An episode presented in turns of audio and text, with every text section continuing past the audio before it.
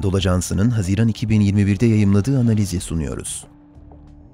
Fransız ordusu mensuplarının İslamofobik bildirileri Yazan Orkun Elmacıgil Seslendiren Halil İbrahim Ciğer Fransa'da aşırı sağın, ırkçılığın, yabancı düşmanlığının ve İslamofobinin muteber siyaset yapma şekli haline gelip bu durumun iktidar ve genel siyasi ortam maharetiyle normalleşmesine bir katkıda askeri vesayetten geldi. Ülkede sağcı yayın organı olarak bilinen Vela dergisinde yayımlanan iki bildiri, Fransız siyasetinin geldiği noktayı göstermesi bakımından oldukça önemli. 21 Nisan 2021 tarihinde 20 emekli general ve yüzlerce yüksek rütbeli emekli askerin Macron hükümeti ve tüm siyasilere seslendiği ilk bildiri, siyasetin onurlu ve sorumlu bir çizgiye gelmesi gerektiğini salık vermişti. Fransa çöküyor. Pek çok hayati tehlike Fransa'ya yaklaşıyor. Bir ölüm kalım meselesi ifadelerinin kullanıldığı bildiride Fransa'daki genel ortamın ülkenin onur ve vatan söylemleri üzerine kurulu geleneklerine aykırı olduğundan söz ediliyordu. Fransa'nın yıllardır uyguladığı ayrımcı göçmen politikalarının bir sonucu olan banliyöleşme ve bu bölgelerdeki güvenlik sorununun ana akım siyasi partiler tarafından bir İslamcılık sorunu olarak nitelenmesi askeri Şahin kanata istemediği kadar alan açtı. Banliyölerde yaşayan halkların kültürünü anayasaya aykırı dogmalarda yatan bir unsur şeklinde niteleyen bildiri, Fransa'da tehlikede olmayan bir yer kalmadığını söylüyordu. Asker emeklilerinin tüm Fransa'yı sarmış bir şiddet sarmalından ve İslami tehditten bahsetmesi, kendini liberal addeden Macron hükümetinin başörtüsü yasakları, ayrılıkçılık yasası ve Fransa İslamı projeleriyle Müslümanları olağan şüpheli haline getirdiği bu ahval içinde aslında hiç de şaşırtıcı değil.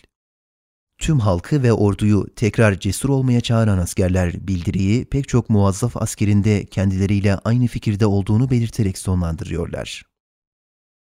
Asker siyasete sesleniyor. Harekete geçin. 11 Mayıs bildirisi siyaset kurumunu doğrudan harekete geçmeye çağıran bir uslupla kaleme alınmış. Fransız ordusunun İslamcılığı yok etmek üzere Afganistan'da, Mali'de ve Orta Afrika Cumhuriyeti'nde verdiği kayıplara atıf yaparak hedefini doğrudan belirlemiş bir içeriğe sahip. 1930'ların Nazi taraftarlarının tehditkar adlandırmalarına benzer şekilde kendilerine Ateş Nesli ismini yakıştıran bildiri imzacıları, olağanüstü hal boyunca ordunun Fransız sokaklarında dolaşmasını sağlayan Sentinel operasyonunu da banliyölerde yaşayan azınlık halkları hedef haline getirmek için dile getiriyor. Bir iç savaş çıkarsa ifadesinin geçtiği bildiri esasında korkuyu kendisi üretip bundan faydalanacak zemini de yine kendisi oluşturuyor. Ünlü siyaset bilimci Benedict Anderson'ın ulus devletlerin inşasında üretilen sembol, ritüel ve yeni toplumsal kaideler için kullandığı geleneğin icadı kavramı Fransa örneğinde de kendini korkunun icadı şeklinde gösteriyor. Fransa ulusallaşmak, çok kültürlülüğünü ortadan kaldırmak isteyen bir siyaset diline gitgide teslim oluyor. Sivil ayaklanma ve iç savaş gibi kavramlarla olağan şüpheli azınlık haline gelen Müslümanlar, icat edilen korkunun kaynağı addediliyor. Fransız televizyonlarına sıklıkla çıkan aşırı sağcı ve İslamcı düşmanı yorumlarıyla tepki çeken Eric Zemmour'un 2016 yılında Fransız yüksek rütbeli askerlerin İsrailli askeri yetkililerle görüşerek Gazze benzeri bir ablukanın Fransa Müslümanlarına uygulanacağı bir askeri darbe hazırlığında olduğunu, bu bilginin kendisine içeriden ulaştığını söylemesi de durumun vahametini gözler önüne seriyor. Siyasilere yönelik harekete geçin mesajıyla sonlanan bildiri 2 Haziran itibarıyla 298.980 imzacıya ulaştı. Siyasi kanadın neredeyse sessiz kalarak geçiştirdiği Fransa'nın zaten sarsılmakta olan demokrasisine bir saldırı niteliğindeki bu bildiri ne yazık ki açıkça kınanmadı.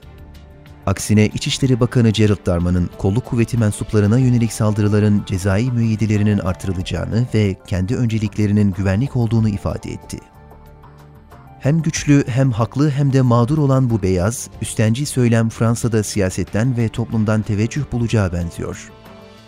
Aşırı sağ siyaset söyleminin merkez partileri de etkisi altına alması, Le Pen'in muhalefette olmasına rağmen düşüncelerinin iktidarda olduğunun bir kanıtını oluştururken, önümüzdeki günlerin İslamofobik yeni suni gündemlere gebe olduğunu gösteriyor.